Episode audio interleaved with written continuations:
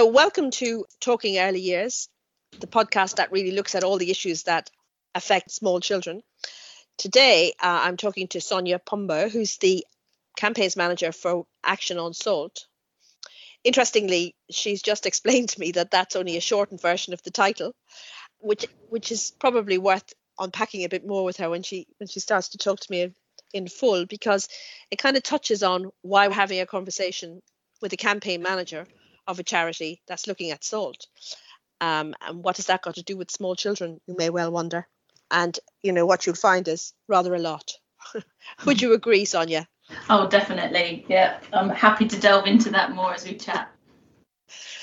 Okay, so um, I guess the first question anyone asks on a podcast is tell us a bit about yourself and how you ended up as the campaign manager for Action on on Salt.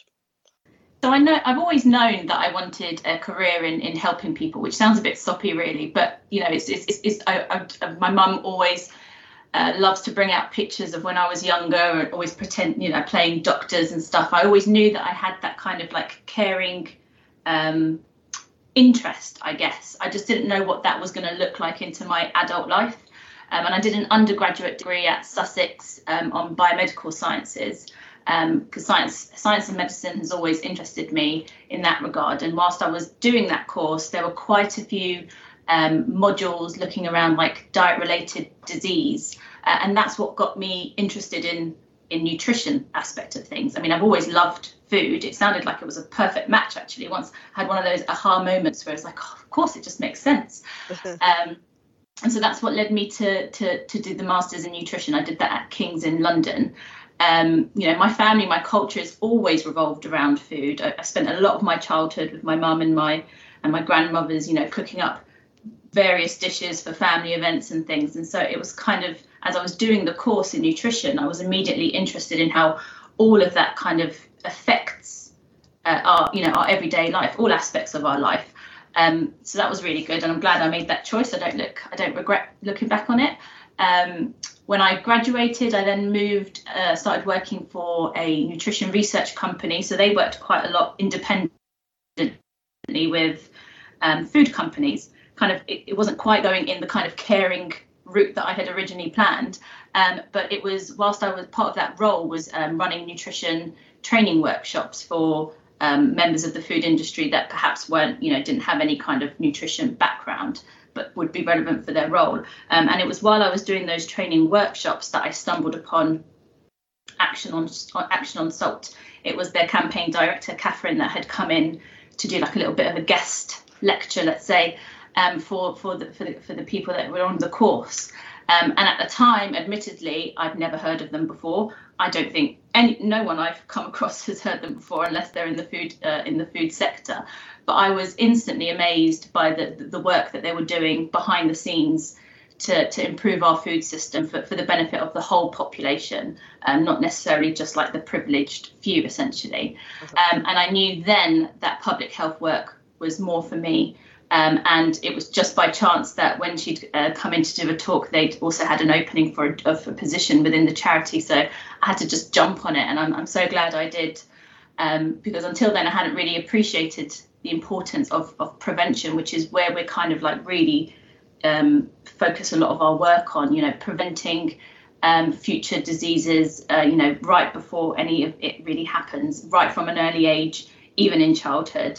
Um, and you know, even with blood pressure, it's not really something you think about when you think of small children, how it would affect their blood pressure. But the earlier you can prevent something from manifesting, the better. Yes, I noticed in your um, some of your writings, you you you're quite kind of um, irate, I think, about some of the salt and some of the hidden hidden uh, additives that are in children's foods. Uh, I can't recall, if you actually mentioned the breakfast cereal uh, drama. But I do remember years ago being on a panel with Andy Burnham, who had at that point, do you remember, he got the name of the um, the, the sort of breakfast cereal baddie because he was saying they're they're really not very good for you. Hmm. Um, is this is this true? Is this is this how it is? Are we talking specifically around salt or just generally uh, I think I think salt in particular and sugar, of course, is the other thing that you do quite a lot of work on. But yeah, I think so. Our priorities are very much focused around working with the food industry and, and with the government to try and get the foods that are on supermarket shelves the best it possibly can be.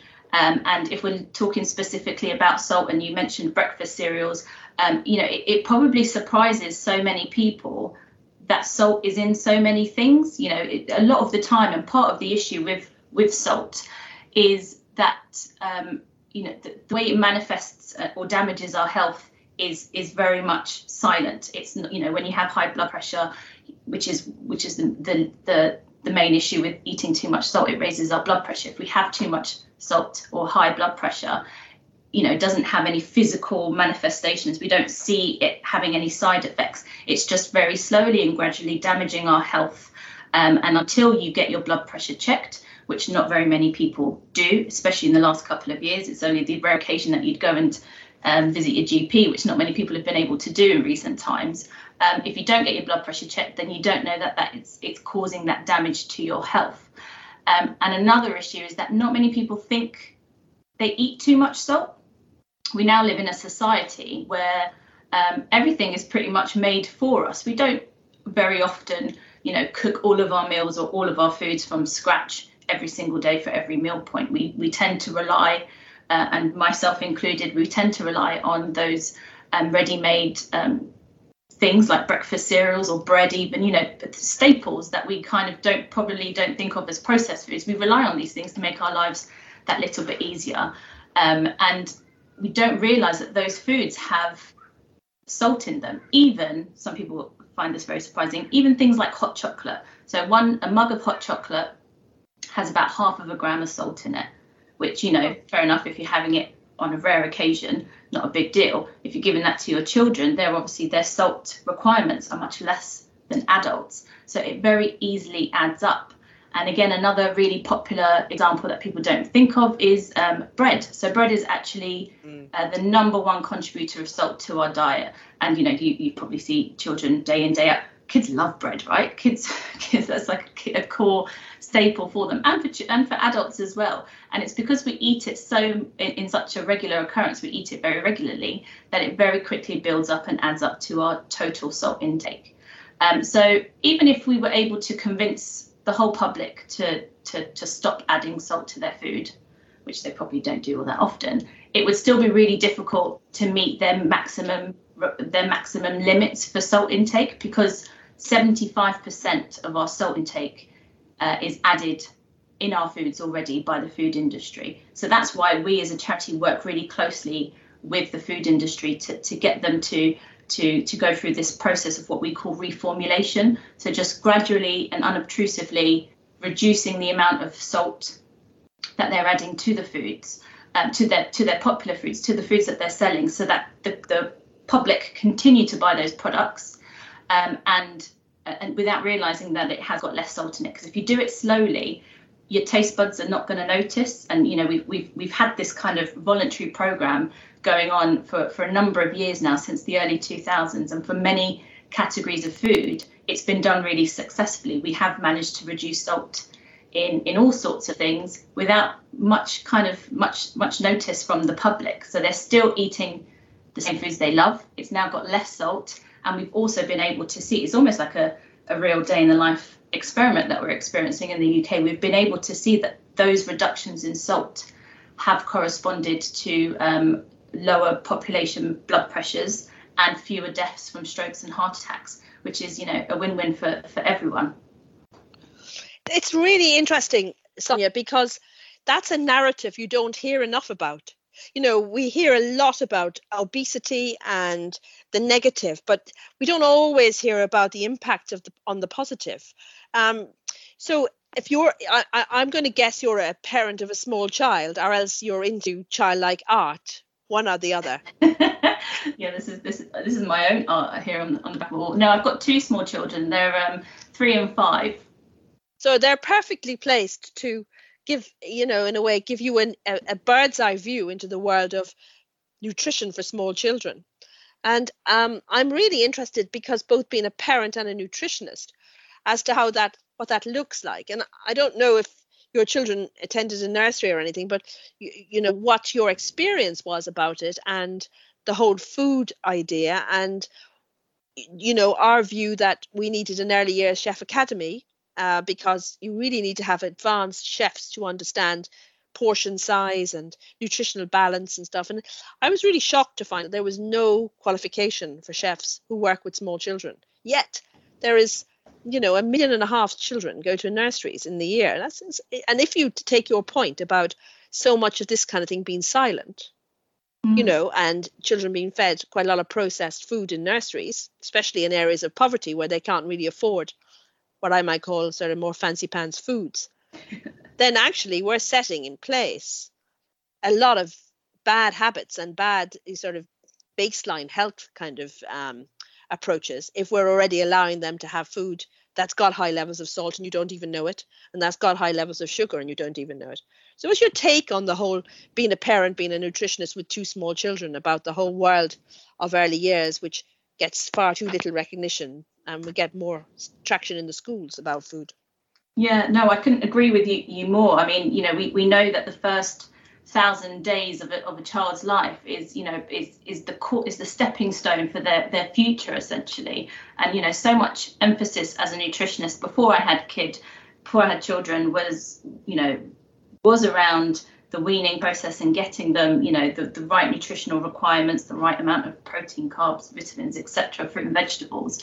Um, and and we have all of these you know we have school food standards there's a lot of guidelines out there um, but as you rightly point out it's it's from school age isn't it yeah. it's it, what happens to where are the guidelines or where's the regulation for, for children aged four and, and un, under um, and, and what i found when my kids that my kids did go to nursery one still is but he's now moved to a um, a school setting nursery, um, but before they were both in private ones. And you know, we um, as a working mother, both myself and my husband working full time, our children were in nursery um, for pretty much all of their meals whenever they were in. It was breakfast, um, a mid a mid morning snack, lunch, and and and an evening meal as well.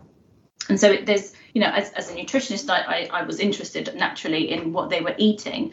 Um, and I know talking to the other parents, there is that willingness to, to know and to, to understand and to, to, to, to kind of have that information. They just don't really know where to go. And without, like you mentioned, those guidelines and, and you know, some some schools or some uh, early year settings like yourselves are fortunate enough to have um, that kind of passion and, and, and drive to, to, to, to really hone in on the kind of nutritional needs and demands of their kids. But other um, settings, perhaps, you know, even smaller kind of like childminding settings, their qualifications are around minding the children, not necessarily around nutrition. So I, I know there's a lot of pressure on them to, to kind of do and be everything, but there is a real importance there, and I think it's just about communicating that with um, with with the parents as well because i know as, as i mentioned there is willingness. They do want to know. It's just they just don't know where to get that information from. It's not very easily accessible. Um, and if there's no kind of like straight website like nhs choices or something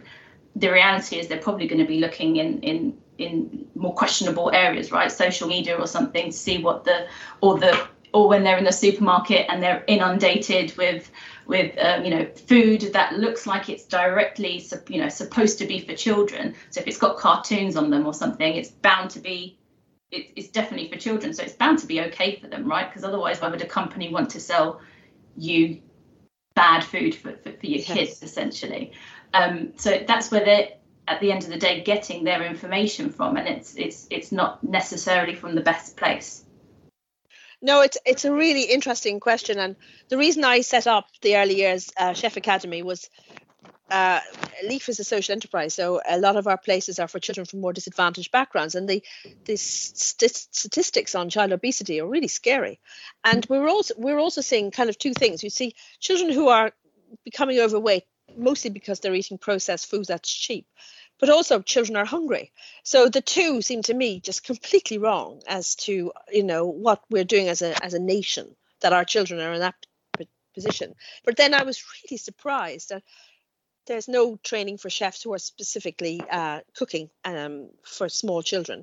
And that a mm. lot of the food that is delivered um, in nurseries but in also school nurseries is packaged up and it comes you know we we we spend more money sometimes on the travel, i.e., the delivery, than yeah. on the food itself because occasionally where we have no chef we have to get something you know uh, an emergency sort of uh, service uh, we're big enough now to be able to support each other so we're okay but you know you spend all that money on the transport and the actual food itself was really not very good at all yeah. but it did make us very interested in fads so we had the whole thing of uh, you know children um, parents coming to us and saying, you know, we want no sugar and uh, no no uh, sweets, no nothing. And um, I remember saying to a parent once, honestly, you want us to feed the children like we're 40 year old women on a diet, but actually, two year olds need carbohydrate and they need zinc. And there was a study done that proved that. So, a two year old at four o'clock in the afternoon is tired, is hungry, and has used a lot of energy. And I was insisting that the chefs baked proper cakes without necessarily large amounts of sugar.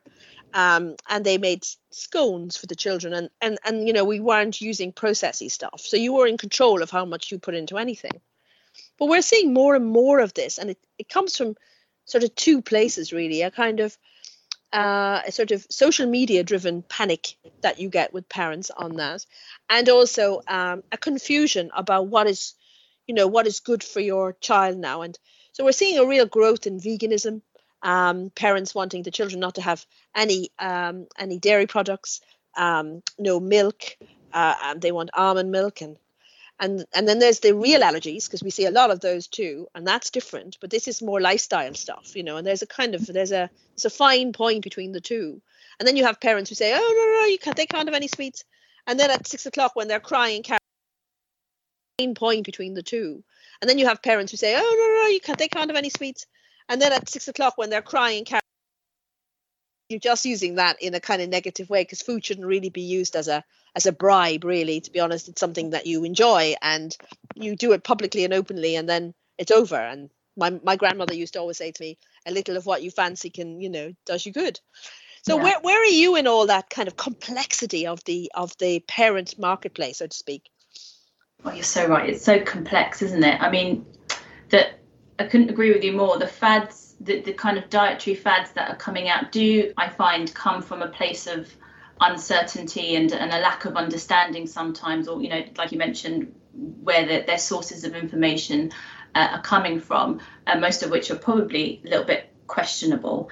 Um, my real bugbear with this is the misleading claims on packaging, um, because ultimately parents are doing what they think and they want to do what they think is best for, for their children. Um, you know then, then, then we're not trying to be difficult. We're not trying to kind of like how you mentioned raising 40 year old women. I thought that was brilliant. Um, you know I, they probably genuinely do believe that your carrot sticks are better than a than a packet of raisins or something. Um, but it's really difficult and i do feel for, for parents and one of them myself when you're in a time poor kind of environment and you, you, you kind of you do often rely on um, easy to access foods or you're going down the supermarket and things are popping out at you um, and you think it's healthy because it will say one of your five a day um, or naturally uh, naturally low in sugars no added sugar and you automatically think um, especially based on how the packaging is is that it's you know a, a healthy product or a healthier product. If i'm going to give my child a snack because we're out all day at least they can give them something that's uh, healthier for them um, or that what they believe to be healthy. So it's quite um, without them realizing when you look at the back of pack because all of this you know nice healthy sounding stuff on the front of pack um, is kind of steering you away from what's really on inside the product and you look at those nutrition tables, which very few people do, but I do because I'm a nutritionist and it's a lot of what our work is revolving around. You look at the nutrition tables and you see that actually it is still a high sugar product or it doesn't actually have a huge amount of nutritional benefit to you. Um, it might not have sugar on the ingredients list, but it's as the word, but it will have five different variations of what is still a sugar in, in that product.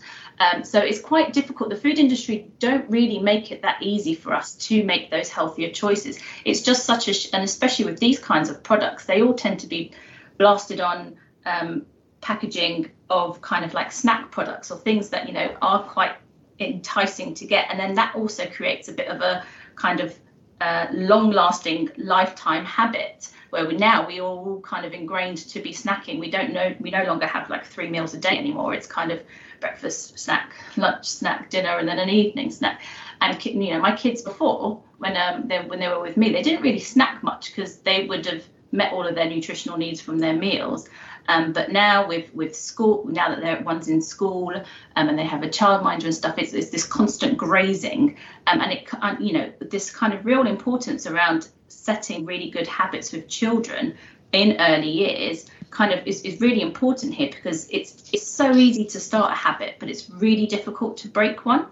Um, and so that's why i'm really quite quite quite keen around those. And then other diet fads i mean if, if a child wants if a parent wants to be vegan and raise and raise their children as vegan for for you know various ethical reasons and stuff you can you can lead a healthy lifestyle for that but if it is as you say just for a fad like they'll still eat chicken nuggets for dinner but they just don't want their children to have dairy milk or something it's it's it's quite it's it's it's it's quite difficult isn't it because mm. and it's it's it's that messaging that they're getting through from the media or story whereas they can probably be doing a lot more for their families if they if they kind of moved away from those fads and just uh, kind of approached it in a more holistic way and thought about you know what is it what foods are they giving to their children? How can we fit in more fruits and vegetables uh, and things like that? It's very interesting you mentioned snacking because i often wonder if if nurseries in fact and nurseries actually more than schools to be honest have actually contributed to some of the obesity thing by insisting on all this snacking. Mm. So, for example, if we're not giving the children a 10 o'clock snack before a, a, a quarter to 12 lunch, a 2 o'clock snack before a, you know, 4 o'clock tea, you kind of feel like you're depriving them. And there's this sense that, I mean, the snack is mostly fruit, to be honest. We're, we're mostly giving them fruit. But it's because we're thinking of the children as having quite small stomachs really and so taking small quantities of food regularly. But i would love a nutritionist to do a piece of research around that because i don't know if we've got that right and whether we're not actually encouraging the children to then constantly require food in between. And if you're at home and your family haven't got access to whatever we're giving them, you know, fruit or nuts or whatever it is we're doing with them, or if they're allergic to nuts, you know, an alternative, that you end up giving them a biscuit or giving them um, a piece of toast or whatever it is. Yeah. And so I'm just wondering. So I, I, I mean, I guess this is a shout out to nutritionists who want to work with us to look at whether the um, the introduction of snacks actually is contributing to a change in attitude to food and an expectation that you should be eating constantly. And yeah. the second thing is Ofsted, our regulatory uh, institution, they ask us if we're doing snacks. I mean, you know, there's an expectation that you are providing them with fruit and um, uh, uh, some carrot sticks is one that drives me crazy, as you can tell. Uh, hummus, vast pots of hummus are served in nurseries, um, but that they're they're having that, and that they. I mean, I've never served any kind of drinks except milk or water, and that's it. And we've had so many arguments with parents saying that we should be giving them fruit juice. But I've argued against it on grounds that they don't actually need fruit juice. They're getting five pieces of fruit and vegetable from us in the day, and effectively, they um, the full fat organic milk or water is you know we know where it comes from but where a lot of fruit juice is, is cheap stuff and it comes from um, concentrate. And so it's going to be sugary on top of anything else.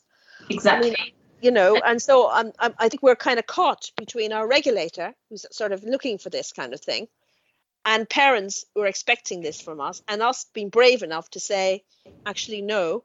Milk or water and mostly water in fact um, and if we're having milk, I insist it's organic. And I fought the, the Department of Health on this for a long time till we got access to organic milk as well, because they were taking the view you could have green milk because they don't need full fat milk if they're having a full diet. But the children I work with, a lot of them, you wouldn't know whether they're having a full diet or not. So you can't make that judgment on behalf of them. So therefore, you definitely need to have at least the source of the stuff you're giving them has to have a proper source. But as a campaigner, and you you know you're you're kind of in this messy world of confused messages. Nothing new about any of this. We all know the complexity of the message and all of that. Um, really, um, what would your three tips be to anyone uh, trying to navigate this on behalf of parents um, as well, and also in supporting chefs who spend a lot of time talking to parents? I think in in in many settings. Because there's some fantastic nursery settings out there on farms and organic based and you know where the children are doing sort of you know plant to, to table and all sorts of interesting things. But in all of that kind of confusion what would be your three campaigning tips? Oh three. All right question. then two uh, I do commend you on your kind of stance with with with fruit juice. I, I, I don't know what it is that make that makes us feel we need to give children or or anyone really fruit juice or anything. For, for us, we, we believe um, that they you know they are basically empty calories. They are often laden with with sugar, which even if they were produced from the fruit, um, you know once you've broken it down and processed it, you've you've extracted the sugar from its from its cell structure and it becomes a free sugar. It becomes no different to, to other sugars um, out there. Um, and again, as I mentioned before, with this whole like really kind of instilling good habits early on, if you're encouraging or allowing children to, to be drinking fruit juices on a regular uh, basis, that then again becomes very difficult to kind of that habit to shift when they're in older age or that will then translate when they're in their teenage years into something a little bit you know like sugar um, fizzy drinks and things like that whereas if you get them really early on i I'm guilty myself. I didn't drink that much water when I was a kid. My my parents did give us fruit juice, and that was a really bad, the long habit to break. Um, it's only probably again since working, uh, be, being a nutritionist and working at Action on Salt, that um, you know you realise these these things like you know you, you just do things out of habit or things that you were taught to do when you were younger, um, and you just kind of just you just need one of those moments to to, to, to try and break it to to realise that it's unnecessary.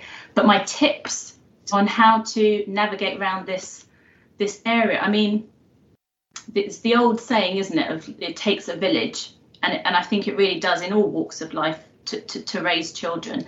Um, to instill these early habits, we need to rely on um, the earlier settings, the parents, um, and we also need to work higher up, um, which is what you know our charity is doing, working with the food industry um, and also working with the government to, to make it one of their priorities.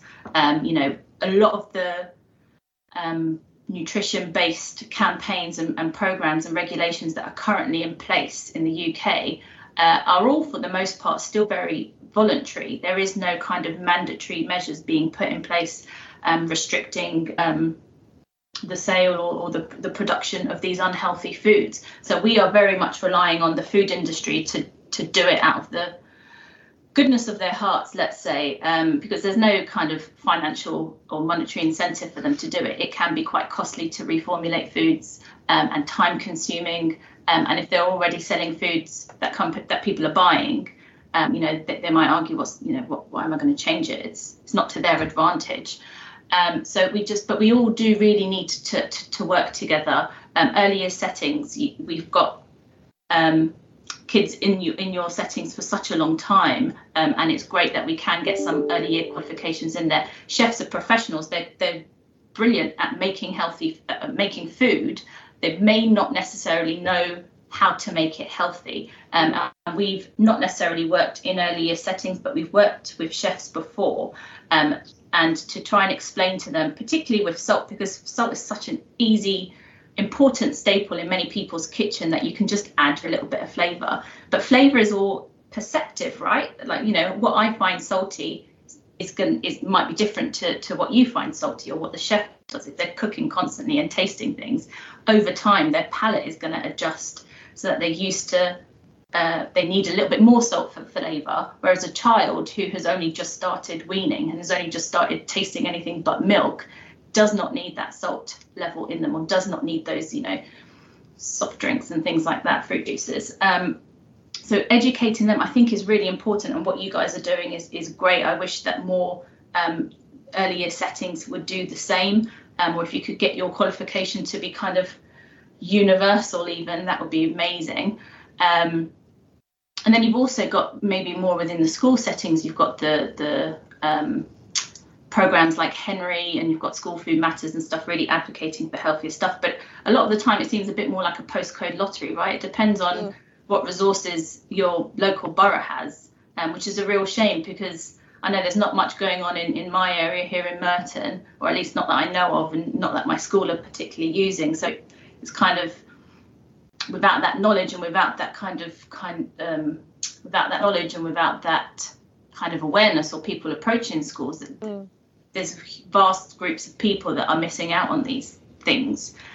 Um, I don't really know. If, I don't think I'm answering your question very well. but um, I've, I've got it down to three things. So it takes a village to help instill good habits, and we should start as early as possible. The thousand and one first days are significant and not should not be underestimated.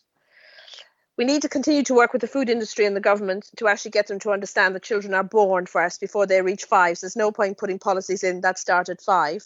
They need to start earlier. Um, you've got the whole thing about making the uh, information on the packaging easier and less complicated. Um, you're happy with our universal qualification, so thank you for that. Yeah, definitely. And I think a, a, way around maybe addressing some of the kind of dietary fads that parents might come in with is oh, yeah. with your kind of with your fountain of knowledge. Um, if you're able to share that information, even in little tidbits, in little kind of um, my old nursery used to have like an app and they would like upload pictures of, of what the kids have eaten or they'd give you like an advanced weekly notice of what would be on the menu and stuff and you can just like have like you know short little bits of information just to kind of reassure the parents that you know it's not just what was easy to make or like what was what just came through the door it's there is a well thought out plan in there just to give them that reassurance that you are giving them the best possible um, food for, for, for, their day to meet all of their nutritional needs, then I think that will combat any of the perhaps nonsense that they hear out in the supermarket. That's good advice, Sonia. Um, so that's our time up. Thank you so much for your um, very interesting um, contribution, actually. Uh, the whole journey through um, to where you're at now is, is very interesting, but it's also quite reassuring in that what you're saying is what we're experiencing. Sadly, sadly reassuring in that we've got major major problems but i think um, organizations like yours need to also um, have a voice for the for the early years too and you know and get people like our regulators and the, the, the sort of broader sort of policy develop developers to understand the campaign elements and the way we frame language. So we actually give simple, I think you call them tidbits, which is be right in terms of you being a nutritionist, uh, mm. information that actually is kind of meaningful and just doesn't give parents another, you know, it's not another stick to beat them with because God knows. Um, when I was my my children are grown up now, but I remember the I was I was talking to one of them the other day. I have three, and he, um, is my middle son, and he said, "Mom, do you remember he said to me, Mom, are you seriously talking about food the way you do? And I said, Yeah. And he said, Do you not remember what you used to feed us when we were little? And I said to him, and he, he started to laugh and he said, Do you remember when you used to take us to Iceland to buy um, chicken Kievs? And I used to think that a chicken Kiev was like the highest, fanciest, like biggest treat because I could never make chicken Kiev. I didn't think I could, you know. And I'd bring them home and say, Guess what we're having for dinner? we're having chicken Kievs. And I would serve lots of vegetables with it. But it was just such a big deal. And then I realized, like 10, 20 years later, that that was a load of processed rubbish. And really, you know, just to serve an ordinary bit of chicken with some herbs and stuff on it would have been just as good. But he remembered this, and I remembered thinking, just like so many parents, this was the thing you should be buying them. You know, this was something you couldn't make. It was like really like fancy food, and it was a big deal. So yeah. I think as parents, we just completely get kind of locked into what is good, what the children want, the power of their, you know, of their of marketing on. I mean, uh, he's he's he's another one to talk actually because he wouldn't take his packed lunch unless I put a packet of. Do you remember umbongo? Oh yes, yeah. Was, God knows what was in it. Tune. I can see it in my head. I can tell you, but you know, he wouldn't drink anything except that, and. Yeah you know, I've no idea actually what whether there was any fruit juice in that at all. whether that was simply sugar water. Yeah.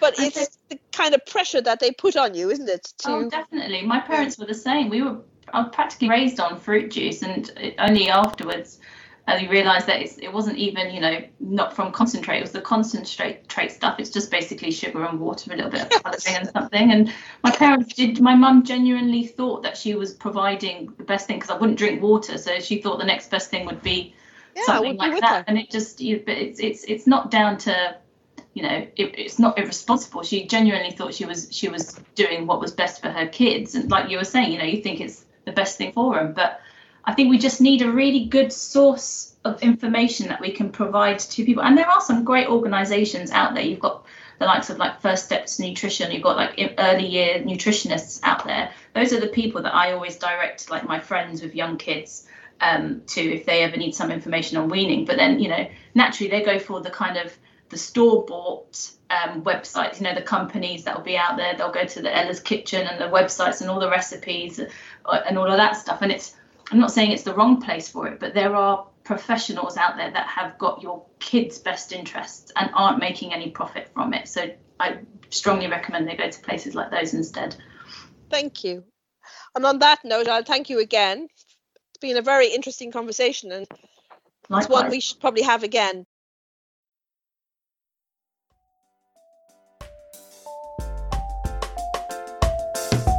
Thank you for joining me today.